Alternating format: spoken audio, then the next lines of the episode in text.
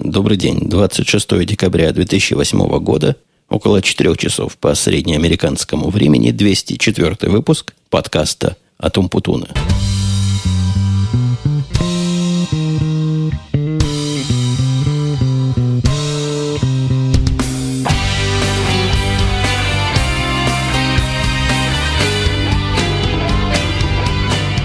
Как написал слушатель Олег Бипи, буквально 11 часов назад, сидят они и бредят, но что же он не едет? Ну, вы могли, конечно, обратить внимание, если следите за регулярностью этого подкаста, что выходит он как-то поздно. Как-то совсем поздно, но с другой стороны, если бы вы были подписаны на Твиттер, который я довольно активно продвигал как раз в этих целях, в информационных, а вовсе не в рекламных, поверьте, мне нет никакой особой радости от того, что подписано на меня столько или столько человек, но Твиттер читают многие. Твиттер читает около 2000 человек, а на сайт заходит около 300-500. Поэтому сообщение информационное я отдаю в Твиттер, что, согласитесь, вполне и вполне логично. И вот там я рассказал о том, что болен, и болезнь такая, которая с подкастерством несовместима. И я не скажу, что сейчас я уже совсем починился, и что все в порядке, нет. Вот то место, о котором я говорю, мне приходится использовать и для дыхания – что не особо удобно и сказывается на все, и на темп, и на мысли, и на тембр, на что угодно сказывается, но сегодня все-таки более-менее я могу дышать во время разговора хоть как-то, хоть где-то через нос воздух частично проходит, и не настолько гундос, как был во время записи радио Ти.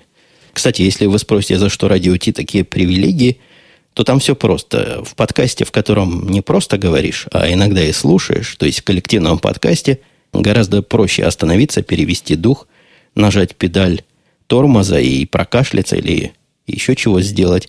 А вот в этом подкасте такой привилегии у меня нет. То есть, если я остановлю, мне придется потом это монтировать, монтировать и монтировать. А проверенные слушатели подкаста знают, что цель наша как можно ближе к оригиналу записывать сразу и минимизировать свое время постобработки. Конечно, традиционно скажу о том, в какой в какой студии, в какой ситуации происходит запись. То есть запись-то происходит в обычной нормальной студии, в самый обычный разгар рабочего нормального дня. День сегодня такой странноватый между выходными, когда мне и руководить-то особо и не, неким. Все мои работники, кроме одного, пожалуй, в отпуск ушли. Все нужные руководящие указания я уже раздал. Проекты, которые планировались до конца этого года, сделал еще вчера, позавчера и позапозавчера. То есть у меня – совершенно законный перерыв, такая пауза, которую я и посвящаю этому приятному занятию. Вся семья дома, буквально в расширенном составе. Girlfriend моего мальчика пришла. Тут тоже была забавность. В Твиттере, оказывается, есть такие люди, которые, я не знаю, как на меня попали, но явно не являются слушателями этого подкаста. Когда я где-то недели полторы, а может, неделю назад рассказал о том, что хорошо иметь итальянскую girlfriend – такие ракушки вкусные готовит. Я про ракушки там чуть ниже расскажу. Пришли сообщения о том, что итальянский girlfriend это хорошо, но могут быть с ней скандалы. То есть люди воспринимали ее как мою girlfriend. Нет, она мне буквально дочерняя. Friend. То есть она girlfriend моего мальчика. Если вы вдруг твиттер читали, а этот подкаст еще не слушали, имейте в виду. Ко мне она никакого прямого уж такого отношения не имеет. Конечно, какое-то родственное отношение имеет место быть но не настолько прямое, как кое-кто мог подумать. Давайте начнем все-таки вводную часть эту завершать. Завершать начнем, начнем завершать. И первая тема у меня какая-то традиционно погодная. Во многих подкастах про погоду рассказывают. Я редко про погоду говорю, когда она не такая выдающаяся.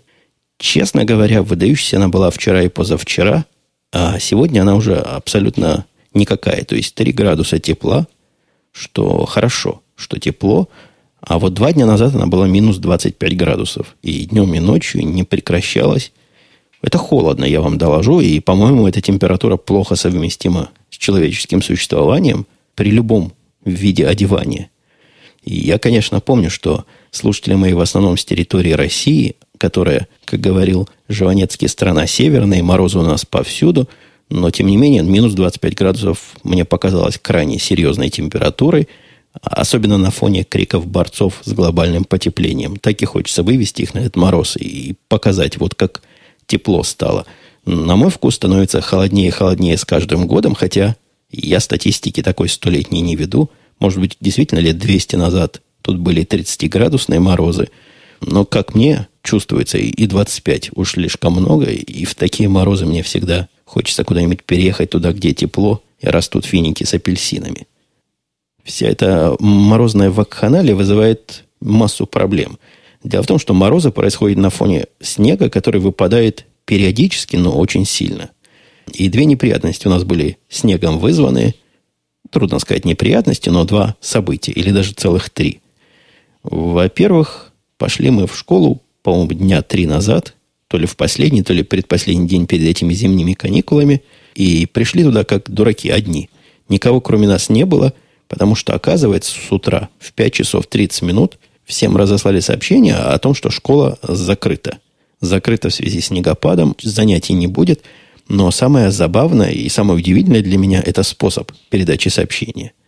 Я подозреваю, что это сделано для экономии, для какой-то бюджетного сокращения или еще чего-то такого около кризисного, но раньше в таких случаях с их стороны, со стороны школьного округа, робот обзванивал все дома и оставлял сообщения автоответчикам. Наверное, процедура это время занимает много, длинней телефонных тоже немало требует. И теперь они усовершенствовали и упростили Теперь они рассылают массовые имейлы. Что для меня удивительно, два факта. Во-первых, какой нормальный человек в 5.30 или в 6 утра пойдет свой имейл проверять, чтобы увидеть, в школу ходить надо или нет. Ну, даже я так рано имейлы не проверяю. А второй удивительный факт, что все родители, остальные, кроме нас, как-то этот имейл проверили и поняли, что в школу идти не надо. Я подозреваю, что это у них жизненный опыт просто сказался. Они наверное, догадываются, в какую погоду в школу ходят, в какую нет. И не получившие телефонного сообщения, начали, может, сами в школу звонить. Но трудно мне все-таки поверить, что полезли в 6 утра, в 7 утра проверять свою электронную почту. Второе следствие снегопада – это повод еще раз себя похвалить и погладить свою предусмотрительность. Я замечаю, что предусмотрительность – это с годами у меня и интуитивность растет просто не по-детски – Казалось бы, обычный был день, никаких признаков снега не было, да и прогнозов я не читал. Надо было мне ехать на работу. И не просто ехать, а надо было с парой человек провести еще беседы окончательные конца года. То есть ехать надо было серьезно. И я уже договорился поехать. И эти люди меня ждали в конторе. По-моему, даже кто-то извне должен был ко мне прийти. Уж не помню, о чем поговорить. И я подготовился полностью. Уже оделся, то есть умылся, оделся – побрился, пошел машину завести, чтобы прогрелась немножко. И в самый последний момент что-то остановило. Просто как под руку дергнула и сказала, не ехай. Ну, сказала и сказала. Я привык своему внутреннему голосу верить и не поехал. И до чего я правильно поступил, просто слов нет передать. Это был как раз тот день, когда первый раз выпал тут большой снег. Ну, в самом деле большой, наверное, сантиметров 20, может быть, 30. Выпал он не ночью, как положено, ну, чтобы его удобно было почистить, и чтобы утром все дороги были хороши, а в середине, в самом в разгаре рабочего дня. С двух до семи он валил просто валом, и техника не успевала его разгребать. И я потом посмотрел новости местные. Народ, который ехал по той дороге, которой я еду обратно, двигался с рекордно низкой скоростью. Они говорили, что такой скорости движения даже в самых пробках не замечали, проезжая за один час, в лучшем случае 5 миль. Ну, вы представляете, это практически скорость пешехода и на всем протяжении всей этой трассы. Показывали тетку, которая, бедная, в пробке 8 часов находилась, пытаясь вернуться с работы, с того самого Чикаго, куда я так предусмотрительно не поехал, где-то в наши пригороды. Мне, конечно, два урока от этого дела на будущее. Во-первых, своей интуиции дальше верить, а во-вторых, перед поездкой на работу смотреть на прогноз – Зато поехал я не в этот, конечно, день, просто связочка про поехал.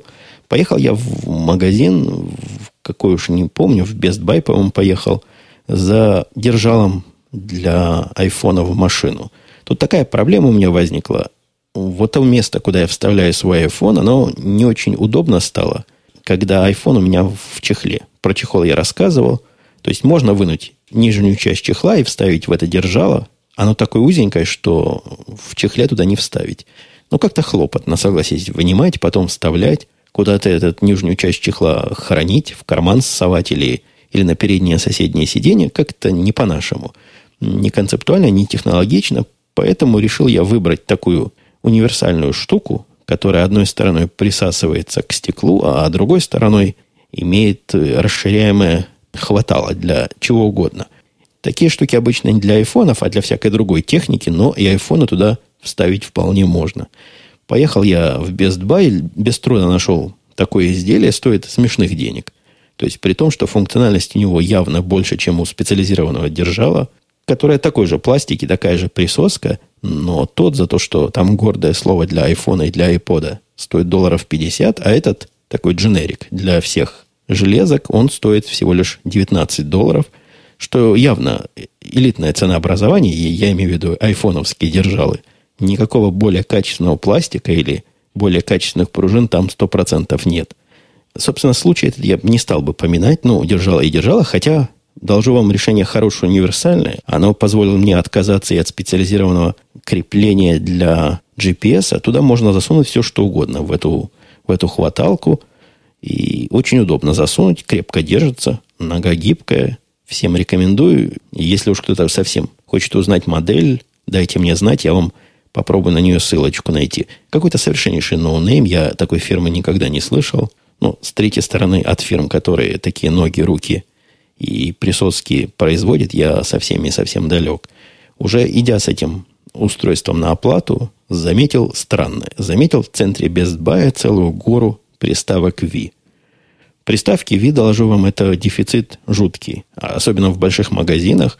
И вот так, чтобы увидеть ее в продаже и действительно в наличии, это какой-то большой праздник – я постоянно удивляюсь какому-то перекосу этой капиталистической гримасы. Есть устройство, есть игровая приставка, на которую чудовищный спрос, которую хотят все, за которой люди охотятся, а производитель не способен удовлетворить рынок.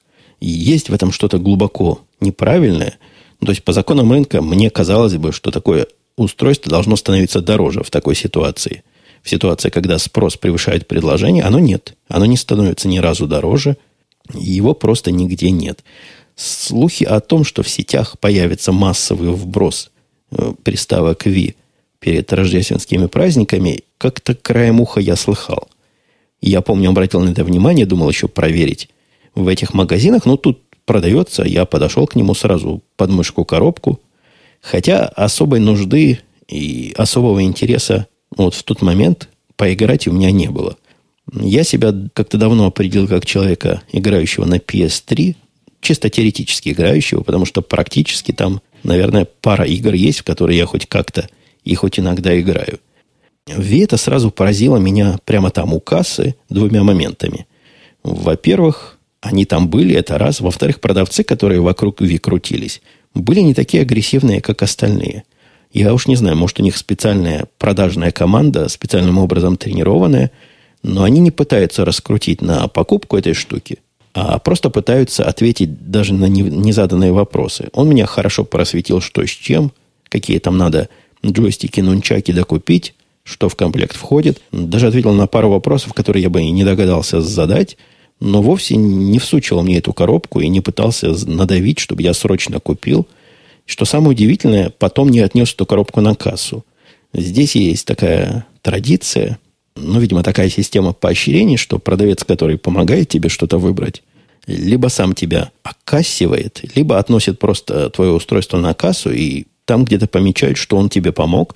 И я подозреваю, что за это продавцу какие-то баллы, какие-то очки, какой-то почет и, и денежное вознаграждение. Но, во всяком случае, все покупки, которые я в Best Buy делал раньше с чьей-то помощью, оканчивались вот таким вот довольно неудобным развитием событий, потому что если вам вдруг еще чего-то купить надо, он идет на кассу, например, номер один, относит ее туда, ваше изделие, и вам необходимо будет заплатить за все именно на этой кассе, а возможно к ней очередь. То есть как-то выпадаете вы из регулярности и из правильности событий.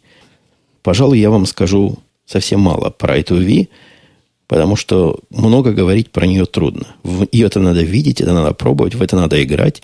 Это, конечно, революция. На мой взгляд, это полнейшая революция в области играбельности, при том, что графика у нее, э, ну, прямо скажем, во многих играх весьма условная.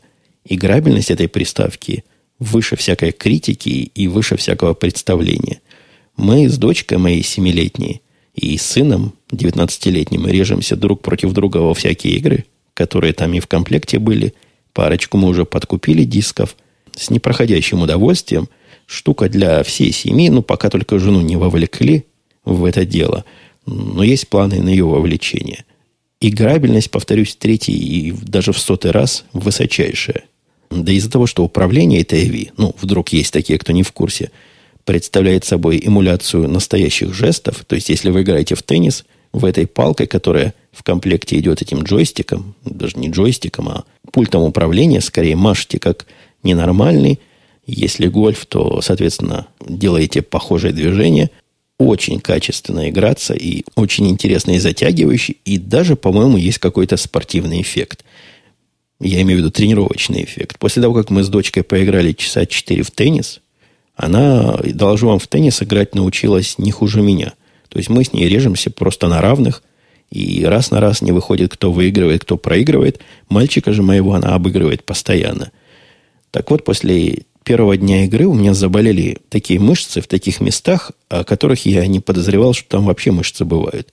Какой-то бок спины, какие-то кисти заболели – Какие-то такие явно не тренированные места, а вот намахавшись этой виртуальной ракеткой, видимо, дал я на них нагрузку.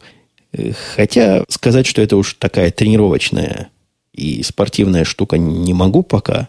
С теми играми, что у нас есть, ограниченные вполне движения, ограниченные органы в этих движениях участвуют, но я подозреваю, да не подозреваю, я точно знаю, видел на рекламных роликах, есть игры как раз для более спортивного времяпрепровождения, такие тренировочные, целые нагрузочные комплексы. Надо будет на них посмотреть внимательно, может даже купить. И, и странно совершенно Ви, я вот сам себя перебью, это их ценообразование.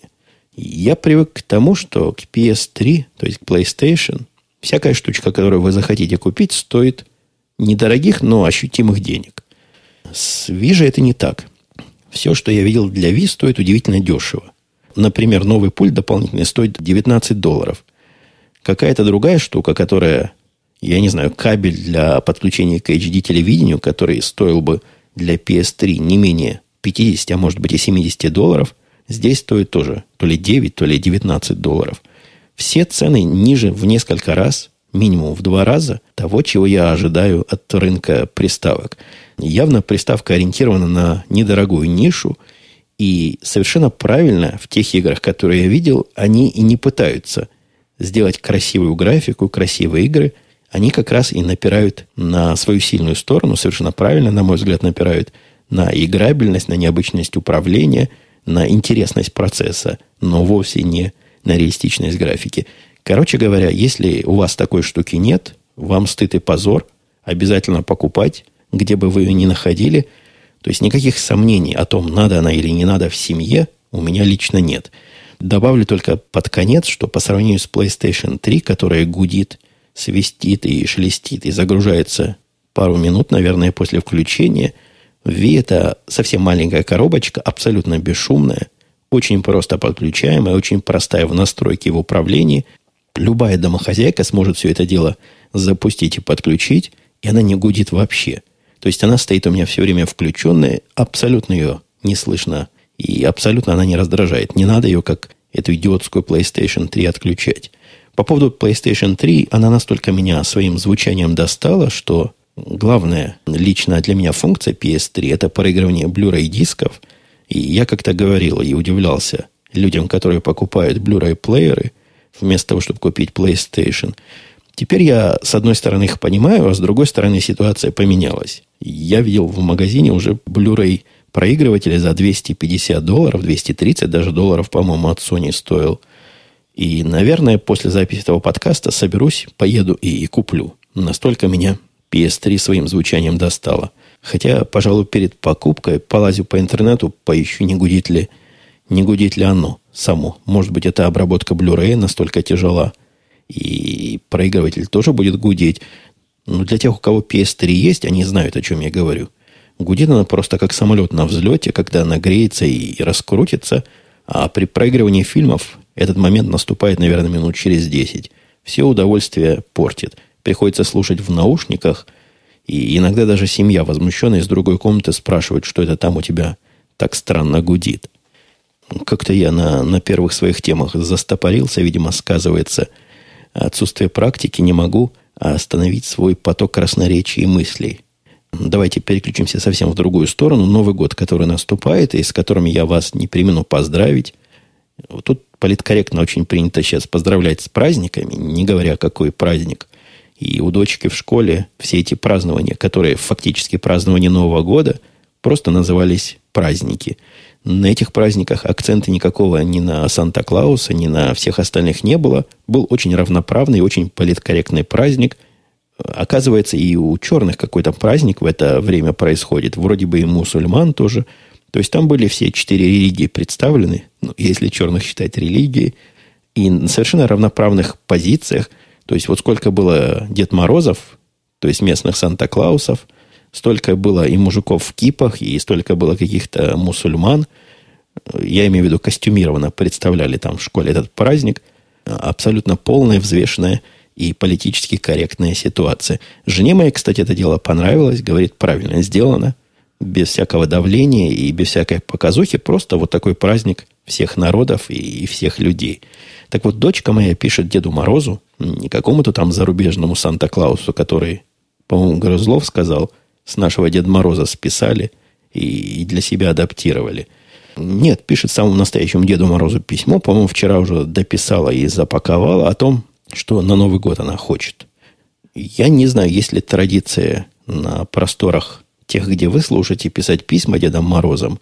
Здесь, по-моему, у нас получается некая смесь. Письма пишут, как мне известно, Санта-Клаусу, а мы пишем, но Деду Морозу. В этом письме просит дочка моя собачку. Собачку, собачка тоже такая история хитрая получилась. У девочки нашей мечта, чтобы был у нее щеночек настоящий. Мы всячески этому делу противимся, потому что, ну, к чему нам вторая собака? Одна есть уже – и какая-то она у нас одна агрессивная. Есть опасение, что щеночка этого она то ли сожрет, то ли покусает. Как-то она к другим собакам очень нервно относится. Ну, что вы хотите, возраст уже собачки больше 12 лет. Я посмотрю на вас в ее возрасте, тоже, небось, будете на всех людей кидаться. Так вот, удалось нам, похоже, дочку отговорить. И в письмах она попросила собачку искусственную.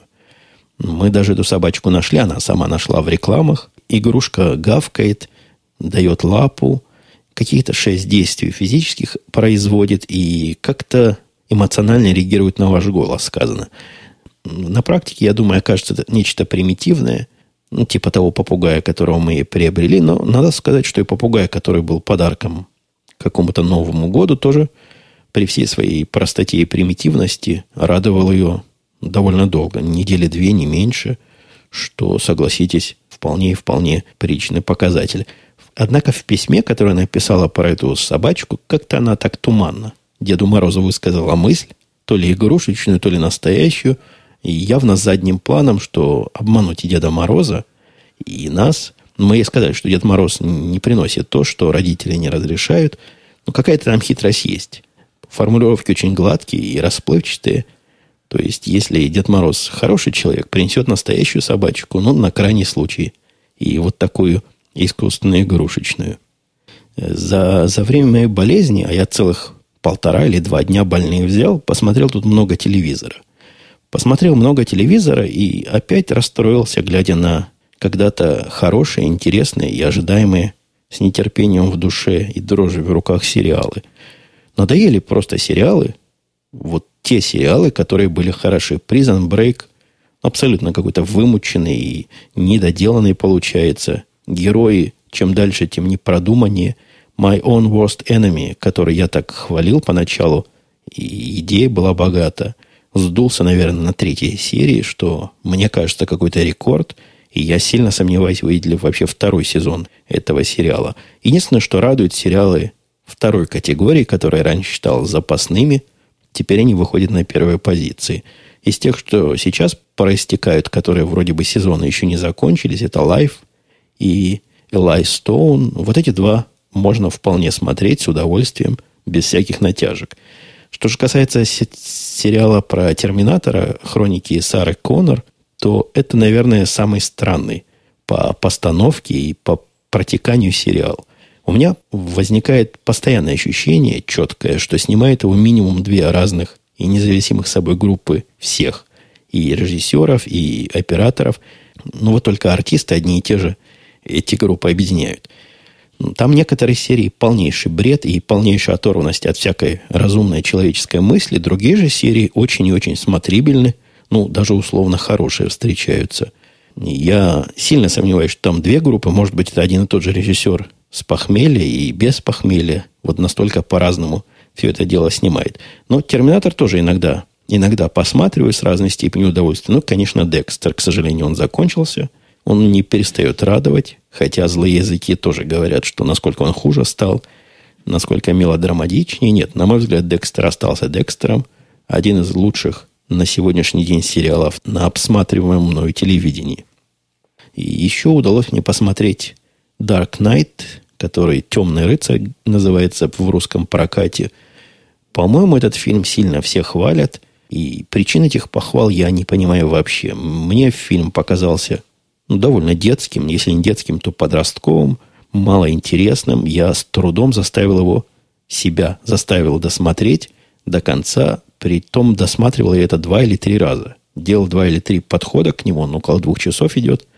Но ничего такого, что может оправдать крики восторга и высокие баллы, и постоянные, и всенародные рекомендации, я не понимаю. Возможно, я что-то упускаю в этом фильме, но смотрел его в оригинале, настоящий, честный, купленный в iTunes Store, как, в принципе, и все мои фильмы, и не понимаю. Я не понимаю, чего в нем так нравится, если вдруг есть большие любители или поклонники, просто отпишите мне подробно, что же там такого хорошего, что там я такого...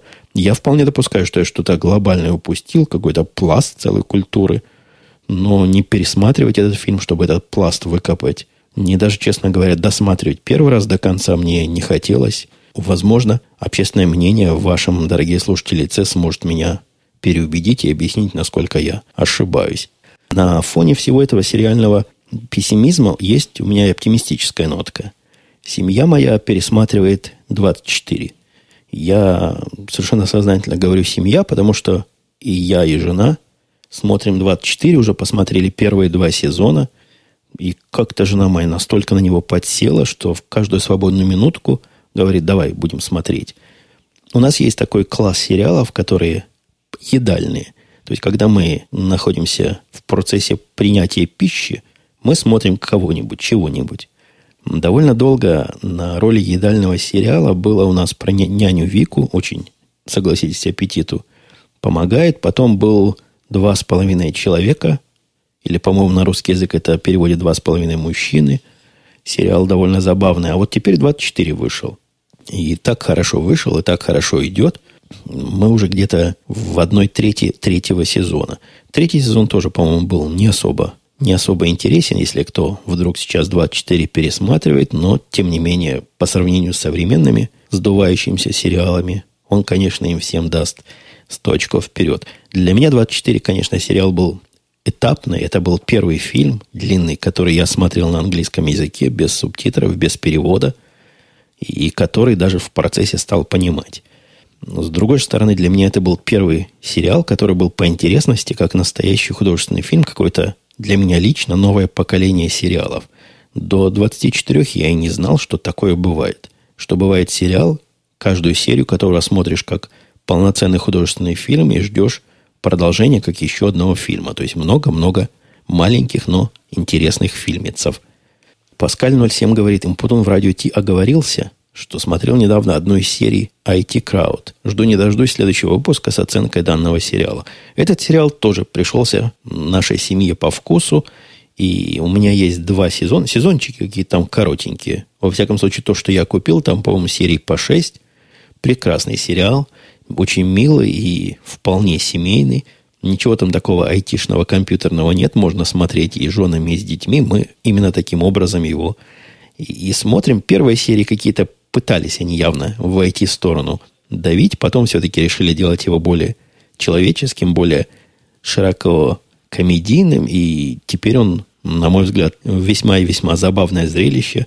Для всей семьи тоже рекомендую всячески, даже людей, которые от IT, от компьютеров далеки.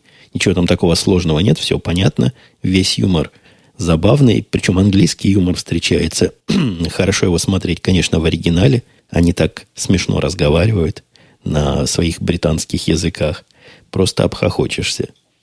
Как-то у меня совсем нет рабочих и околорабочих тем, потому что неделя особо рабочими событиями не богата. Ну вот, пожалуй, одно около такое событие.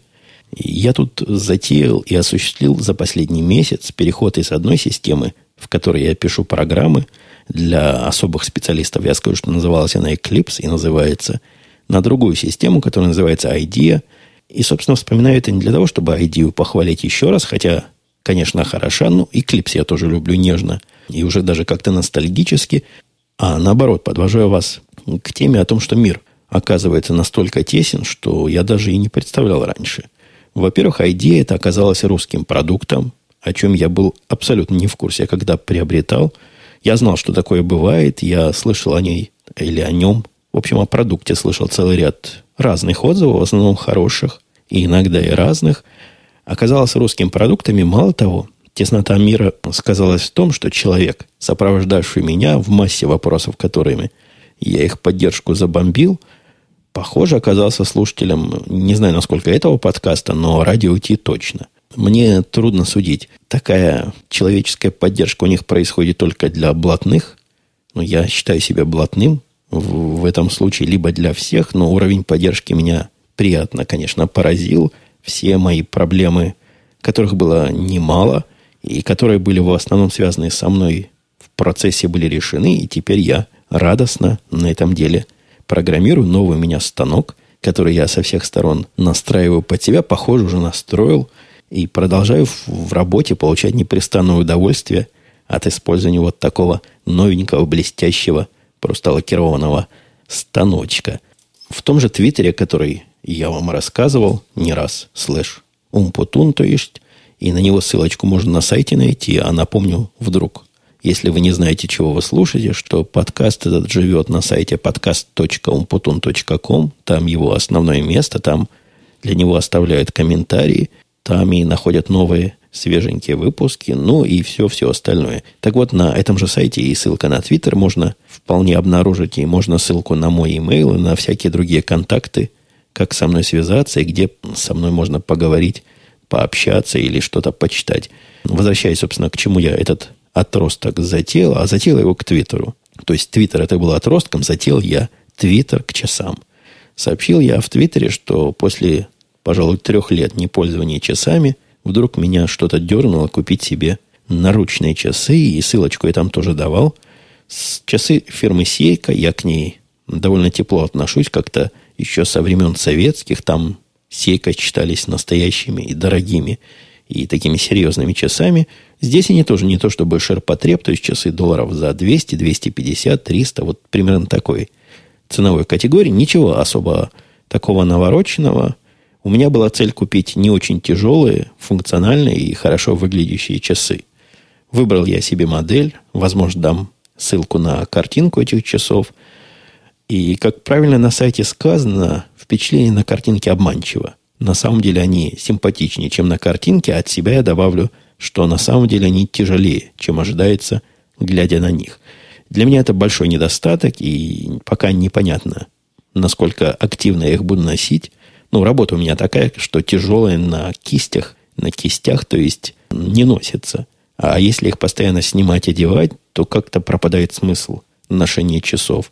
Погляжу, как оно пойдет. В крайнем случае есть запасной вариант. Подарить их мальчику, он на них уже облизывается и нетерпеливо ожидает, пока они мне не подойдут. Хотя, условно, они мне нравятся. Не настолько они тяжелые, чтобы полностью их отмести сразу. Удобно сидят на руке для небольших кистей, а кисть у меня, в общем, не толстая. Хорошо смотрится и, и такие немножко своеобразно необычные.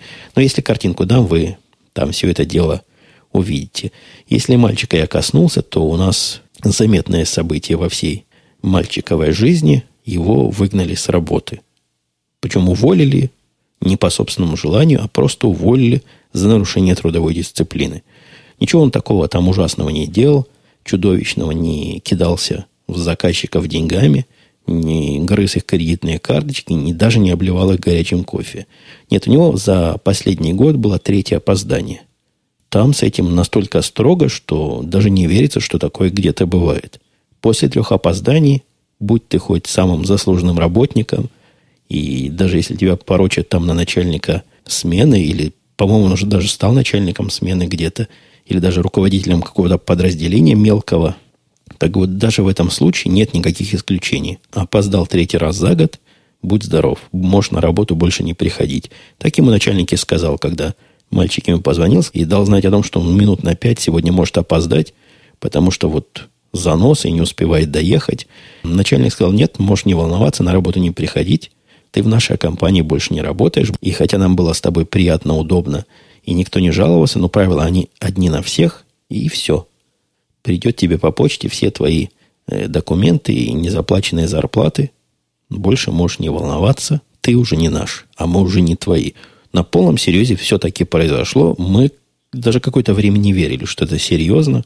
Думали, может, такая воспитательная у них процедура. Нет, вот третий раз опоздал, собирай манатки и уходи. Строго в этом Старбаксе. Но, с другой стороны, наверное, это и к лучшему. Он там уже и немножко устал работать. А кроме того, какой-то смысл этой работы несколько подпропал. Когда он начинал там работать, у него была, если вы помните, еще первая girlfriend российская, и разрабатывал ей на билеты, чтобы она сюда приехала на время или потом вообще жениться и жить с ней. И работа смотрелась как источник денег.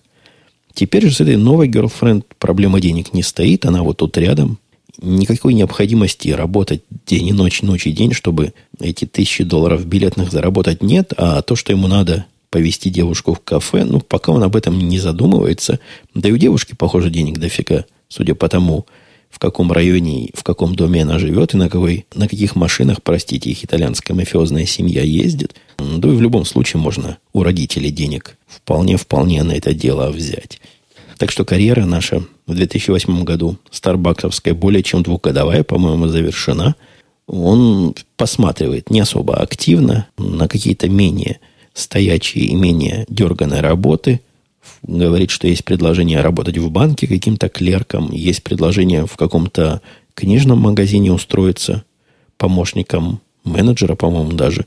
Но теперь у него послужной список есть, и список этот, несмотря на увольнение, считается хорошим. То есть настолько долго проработать в Старбаксе, это не хухры-мухры. Обычно у них текучесть гораздо более высокая. А у него этот факт в трудовой биографии со всеми успехами, грамотами и поздравлениями, наверное, очень даже может и помочь в дальнейшем трудоустройстве. Хотя я, как человек, принимающий на работу, всегда с подозрением смотрю на тех, кого уволили. Ну, возможно, на рынке таких простых работ все совсем по-другому и относится со всеми-совсем к этому делу иначе. Слушатель MVS3D спрашивал прошлому подкасту, интересно было узнать, писал он, что же так взбесило вашего индейца в MacOS. Тут сразу несколько, несколько ошибок. Во-первых, взбесило, не взбесило, наверное, хотя, может, и взбесило, можно сказать и так, но совершенно точно не индейца – а взбесило это единственного моего американского представителя программистов, который у меня водится, Ваню. Я о нем как-то неоднократно рассказывал. Я до сих пор пытаюсь понять, что его взбесило. Он утверждает, что его бесит в Mac OS X решительно все, начиная с того, что закрывание окон не в той стороне, и кончая всем. Внешним видом ему серый цвет не нравится, управлением окнами, вот этим доком, и меню, которое нельзя убрать, и то, что в каждом окне нет меню. Короче говоря, не входит ему в голову вся эта другая концепция, концепция мыслить по-другому, которая, видимо, Остен пытается вам в голову воткнуть. Мне в голову воткнуло, мне это кажется крайне удобным, и я ни на что переходить не собираюсь. По поводу удобства у меня была такая маленькая тема в связи со снегопадами. Происходит постоянно одно и то же – и одно и то же это происходит с нашим спутниковым телевидением. Выглядит это как телевизор, входящий в режим поиска сигнала. На экране такая служебная табличка о том, что какой-то трансподер потерялся, будем искать новый трансподер.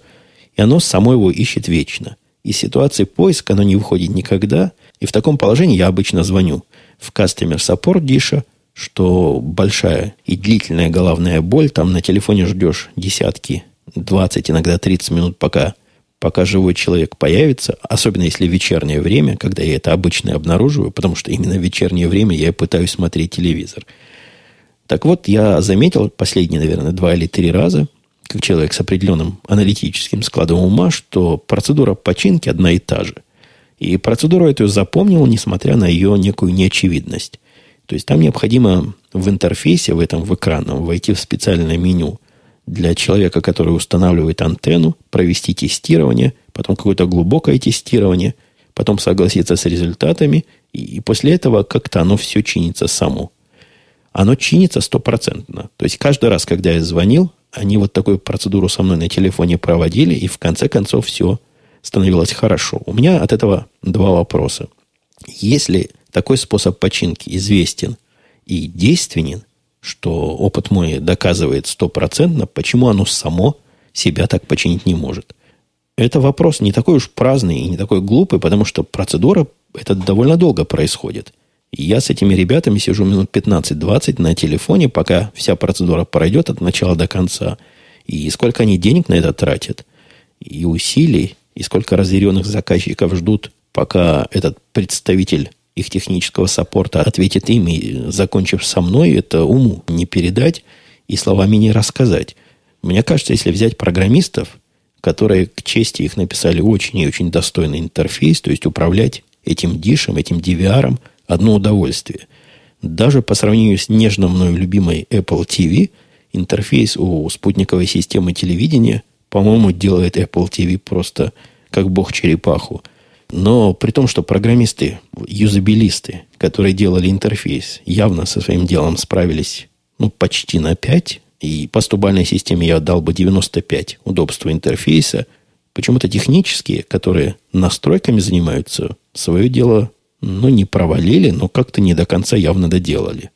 Я, как человек, программирующий устройство, могу Могу вас уверить, что наверняка можно было сделать автоматическую процедуру восстановления коннекта, которая, я не знаю, эмулировала бы мои ручные действия или делая это как-то в фоне, но решала проблему само, без звонка в технический саппорт. Я просто уверен, что 99,9% всех пользователей этих спутниковых систем никогда сами не полезут в эти установочные меню и не проведут вот эту процедуру без представителя – компании на той стороне телефона, потому что процедура странная, процедура неочевидная, и процедура явно и сильно гиковская. И что наиболее странно, процедура это не меняется последние, наверное, года три. Последние года три я это делал регулярно, каждый раз одно и то же, и каждый раз оно помогало. Ну, не глупость ли? Может быть, действительно программиста лучше напрячь, пусть починит у себя в программе, сколько денег, сколько миллионов денег они на этом могут сэкономить. Слушатель по имени Спек говорит, спасибо за подкаст, было очень интересно. Послушав ваш рассказ о кандидате Теда, возник вопрос, как же ваш начальник мог так заблуждаться? Он вообще технический специалист, то есть начальник ТЭД. Если да, то, видимо, падок на комплименты. Видно явно нового слушателя, потому что ТЭД мне вовсе не начальник, я вовсе не по служебной линии с этим человеком беседовал, который так хорошо смазывал и подмазывал. Нет, это чисто дружеская акция. Тед просто попросил с ним поговорить исключительно на наших общих дружеских и приятельских основаниях. Никаких отношений начальник-подчиненный здесь нет. Хотя, конечно, Тед был долгие годы моим начальником, одним из лучших, с которыми я сталкивался. Конечно, он не технический специалист. Среди начальников компании редко в областях финансовых большими начальниками, главными директорами являются люди технические. Все-таки в финансовой области там свои специфики, и, как правило, все эти люди выходят как раз из финансов. Как-то так или иначе с биржами связаны, с торгами и прочим денежным обращением. Вот это тоже из этой области, хотя в техническом плане у него есть какое-то электрическое или даже электронное образование, программистского образования вовсе нет. Не делайте музыки в конце, она меня будет, написал мне один из слушателей по АМ, по-моему. Это я отношу к забавным комментариям. Я, конечно, горжусь тем, что под мои подкасты засыпают. И, видимо, некоторые сладко спят. Но строить линию изложения и техническое обрамление подкаста как раз именно для засыпания, для удобства спания, я, с позволения возмущенных слушателей, не буду. А вот Александр тоже в сторону немножко забавных вопросов говорит. Евгений, часто от вас слышу о формате OGG негативные комментарии. Могли бы вы объяснить причину этого? За подкаст спасибо, слушаю с удовольствием. И, и тебе, Александр, спасибо. Про OGG я никаких негативных возгласов не говорю. Единственное, что я могу сказать, как подкастер, ведущий другое шоу «Теория и практика звукозаписи», которое я тоже надеюсь сегодня-завтра выпустить в свет, ну, во всяком случае, в этом году надеюсь выпустить в свет – если вы хотите проблем на одно место, делайте подкасты в OGG. Если вы хотите, чтобы слушатели на э, Маке, например, мучились и думали, чем бы это дело открыть, делайте в OGG. И вы слишком хорошо думаете о слушателях, что они будут пытаться решить проблемы, которые вы им наделали. Я, как человек не последней технической продвинутости, если вижу подкаст в каком-то нестандартном формате, который требует от меня телодвижений – никаких этих телодвижений осуществлять не буду. Если подкаст не играется на моем айфоне, для меня он не существует. Я вовсе не объясняю, что GG плох. Такие же проблемы и у формата, который Apple, по-моему, AACC называется. То есть его закрытость и его неподдержка всем, что нам, подкастерам, надо. Будь этот OGG даже 100 пядей во лбу и позволяющий делать немыслимое, хотя что такого немыслимого по сравнению с MP3 он позволяет сделать, возможно, такое же качество при меньших размерах. Но цена этого качества и цена этого уменьшенного размера меня абсолютно и категорически не устраивает. И я не готов создавать проблемы всем нормальным слушателям, нормальным в таком, в техническом смысле, тем, которые слушают MP3, которые умеют проигрывать MP3, для того, чтобы уменьшить немножко размер и порадовать сердце любителей альтернативных форматов. Нет, OGG у меня нет и вряд ли в обозримом будущем появится, как, впрочем, и другие нестандартные с сегодняшней точки зрения форматы. Несколько я длиннее поговорил, чем я говорю обычно. но можно дать скидку на пропущенную неделю и на пропущенный выпуск. Тем не менее, все хорошее и даже все длинное когда-то заканчивается. И мы на этом деле, наверное, распрощаемся – распрощаемся до следующей недели, когда мы встретимся с вами в этом году или в следующем, не знает решительно никто, потому что на следующей неделе, по-моему, будет и этот год, и следующий. Посмотрим, как получится. На всякий случай я поздравлю вас еще раз с Новым годом и со всеми другими праздниками, которые вы предпочитаете праздновать. С Ханукой, например, тоже, наверное, стоит поздравить. До следующей недели. На этом все. Пока. Услышимся.